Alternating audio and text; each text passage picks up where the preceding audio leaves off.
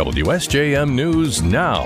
This is the 5 o'clock news block on News Talk Sports 94.9 WSJM. Brought to you by Special Light in Decatur and Benton Harbor. There's a good chance you've walked through a Special Light door when you go to a local restaurant, school, store, or plant. In the newsroom, I'm Andrew Green. Michigan voters are motivated to vote this November. A WDIV and Detroit News poll shows many of them are motivated to vote because the Supreme Court overturned Roe v. Wade. Glengariff Group founder Richard Czuba says incumbent Governor Gretchen Whitmer is leading all of her Republican challengers. They are Ryan Kelly, Tudor Dixon, Kevin Rinke, Garrett Soldano, and Ralph Rebandt. The real challenge here for the Republicans is they are just not well known, even amongst Republican voters yet. And here we have Republican voters with ballots in their hands already. And they're not sure who their candidates are. the poll also shows incumbent Michigan Attorney General Dana Nessel leading her Republican challenger, Matt DePerno, and it shows Secretary of State Jocelyn Benson leading Republican Kristina Karamo. A longtime Benton Harbor gun store is set to close its doors after 16 years. Owner Ray Doherty announced this week that Point Blank Shooting Range will likely shut down sometime next week, with a building and land auction set for July 25th. COVID kind of hurt us too at the beginning, so I just been kind of prolonging this time. And ammo's high, so you know, got a lot of less shooting people. So I said it's a good time to well, let's just have a liquidation sell and sell it.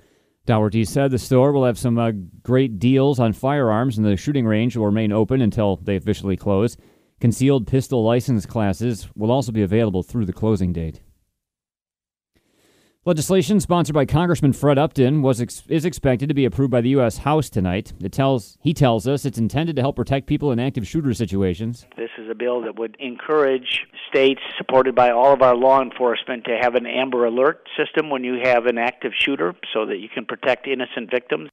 Under the Active Shooter Alert Act, states and local police agencies could create systems similar to Amber Alerts to warn people via their phones when an active shooter is known. Upton spoke on the House floor about the bill today. Can't we take a small, bipartisan, common sense measure to save a life or two? Yes, I believe in thoughts and prayers. I do. I also believe in taking constructive steps to protect our communities. The legislation will provide the resources for active shooter alert systems to police nationwide. Upton pointed to the mass shooting in Kalamazoo in 2016, in which six people were killed. He says if they could have been notified about what was going on, perhaps some of them would still be alive. Michigan's first children's rehabilitation hospital will be built in Grand Rapids on Wealthy Street across from Mary Free Bed Rehabilitation Hospital. Governor Gretchen Whitmer says the state's budget for the next fiscal year includes $10 million for part of this project. Every one of us knows someone who is going to benefit from this investment in Mary Free Bed.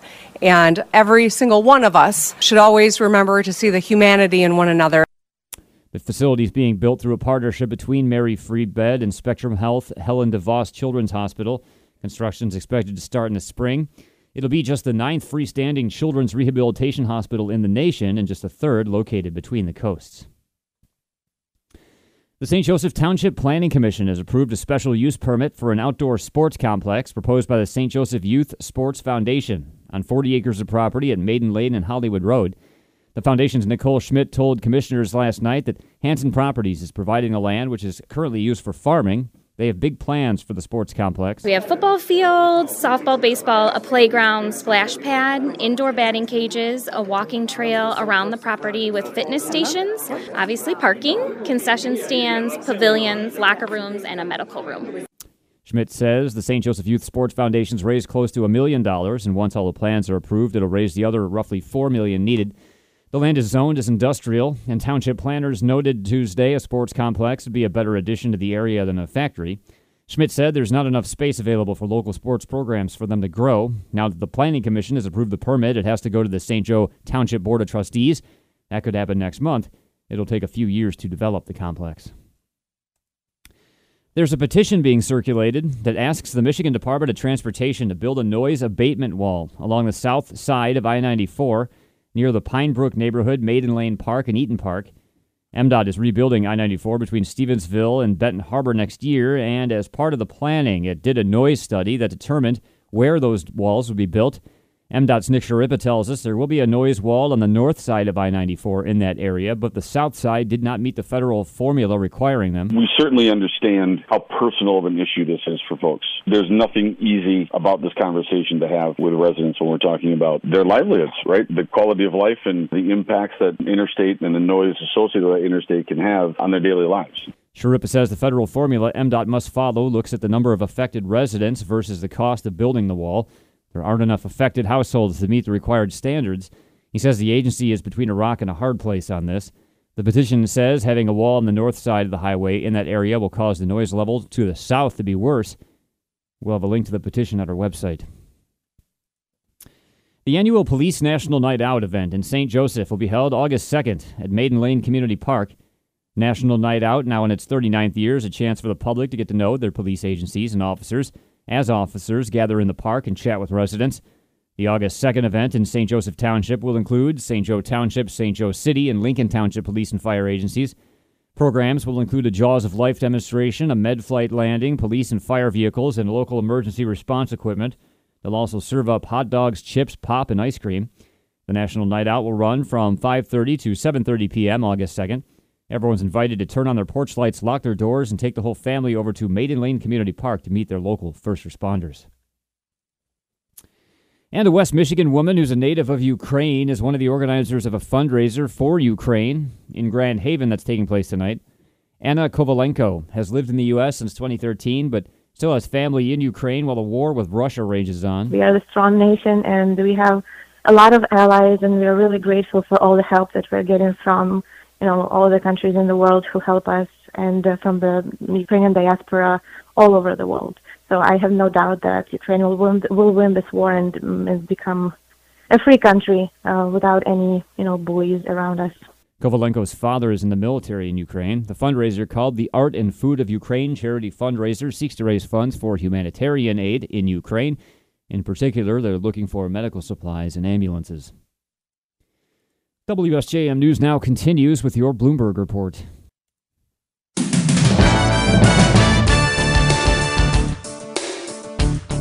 WSJM News now continues. The Consumer Price Index, the report that measures inflation in the U.S. economy, shows prices for everything from housing to food continue to rise. Prices are 9.1% higher in June compared to a year ago. That's worse than expectations. And the largest yearly increase since November of 1981.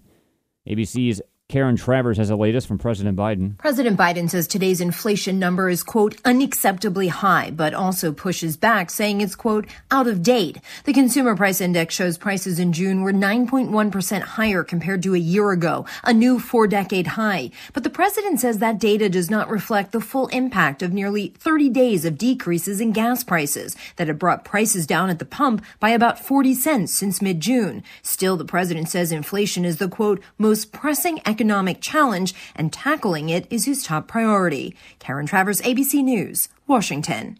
Stocks wavered in shaky trading on Wall Street after the highly anticipated report on inflation turned out to be even worse than expected.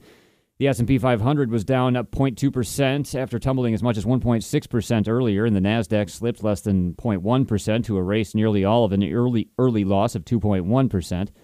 Stocks took a few U-turns throughout the day, as has become the norm on Wall Street this year. On Capitol Hill today, the House Committee on Oversight and Reform held a hearing focused on the effects of the Supreme Court overturning Roe v. Wade and the future of abortion rights in the U.S. That comes as the House is set to vote on two abortion rights bills this week. More from ABC's Justin Finch. House Oversight Committee members Carolyn Maloney and James Comer disagreeing on the High Court's opinion on the Dobbs v. Mississippi case that led to their overturning Roe v. Wade. The Supreme Court has bulldozed straight through our rights with this extreme, dangerous, and undemocratic decision. To be clear, the Dobbs decision did not outlaw abortion. Instead, it returned the issue to the states. Justin Finch, ABC News, Washington. President Biden has opened a Mideast visit by offering anxious Israeli leaders strong reassurances of his determination to stop Iran's nuclear program. Biden said he'd be willing to use force as a last resort. The president's comments came in an interview aired Wednesday with Israel's Channel 12 as Biden opened a four day visit to the region. The U.S. and Israel are expected to unveil a joint declaration uh, tomorrow cementing their close military ties and strengthening past calls to take military action against Iran's growing nuclear program. Israel has said both countries would commit to using all elements of their national power against the Iranian nuclear threat. New data shows COVID cases are again rising around the U.S. under a new subvariant. More from ABC's Alex Stone. Around the country, doctors are warning we are in a new surge, even though many Americans don't seem to really care. The BA5 variant is highly transmissible, can reinfect people who are vaccinated and who just had COVID a few weeks ago, is more likely to show up negative on at home rapid tests, and early data indicates it might have more painful symptoms. New government data shows daily infection rates in the U.S. are at their highest point point since February. Now about 118,000 new COVID cases every day, and that's likely underreported as people now don't test or they test at home and don't report their results. Alex Stone, ABC News. People who believe they're descendants of Tulsa race massacre victims can now provide genetic material to help scientists identify remains of possible victims. Laboratory Director Danny Helwig from Intermountain Forensics said Wednesday researchers are not likely to try to match DNA, but an outpouring of requests on how to provide genetic material led them to begin the process of accepting donations at Tulsa1921DNA.org. The Salt Lake City nonprofit foundation is examining 14 sets of remains removed from a local cemetery a year ago.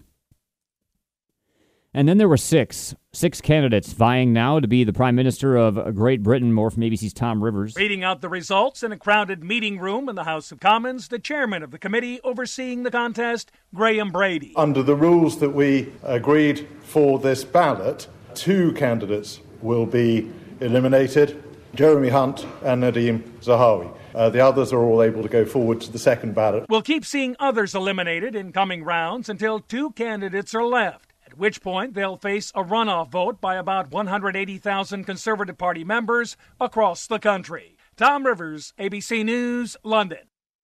A judge has rejected a request from actress Amber Heard to set aside the $10 million judgment awarded against her in favor of her ex husband, Johnny Depp. Depp won a defamation suit against Heard last month in a high profile civil trial. Earlier this month, Heard filed a motion seeking to have Depp's verdict set aside or have a mistrial declared. Her lawyers cited multiple factors, including an apparent case of mistaken identity with one of the jurors. In a written order today, the judge rejected all of Heard's claims and said the juror issue specifically was irrelevant. And there's a major box office milestone for the Top Gun sequel. More from ABC's Jason Nathanson. Not anymore. Leonardo DiCaprio, Top Gun Maverick just beat out Titanic as Paramount's highest grossing movie of all time in North America. Everyone here is the best there is. As of Tuesday evening, Top Gun Maverick has earned just shy of $602 million in the US and Canada, inching past Titanic's 600.7 million, unadjusted for inflation. Maverick is now the 12th highest grossing film of all time in North America, but it'll have to turn on its jets if it wants to beat Titanic's worldwide gross which sits at just over 2 billion compared to Maverick's 1.2 billion. Jason Nathanson, ABC News, Hollywood. WSJM News now continues with your weather forecast.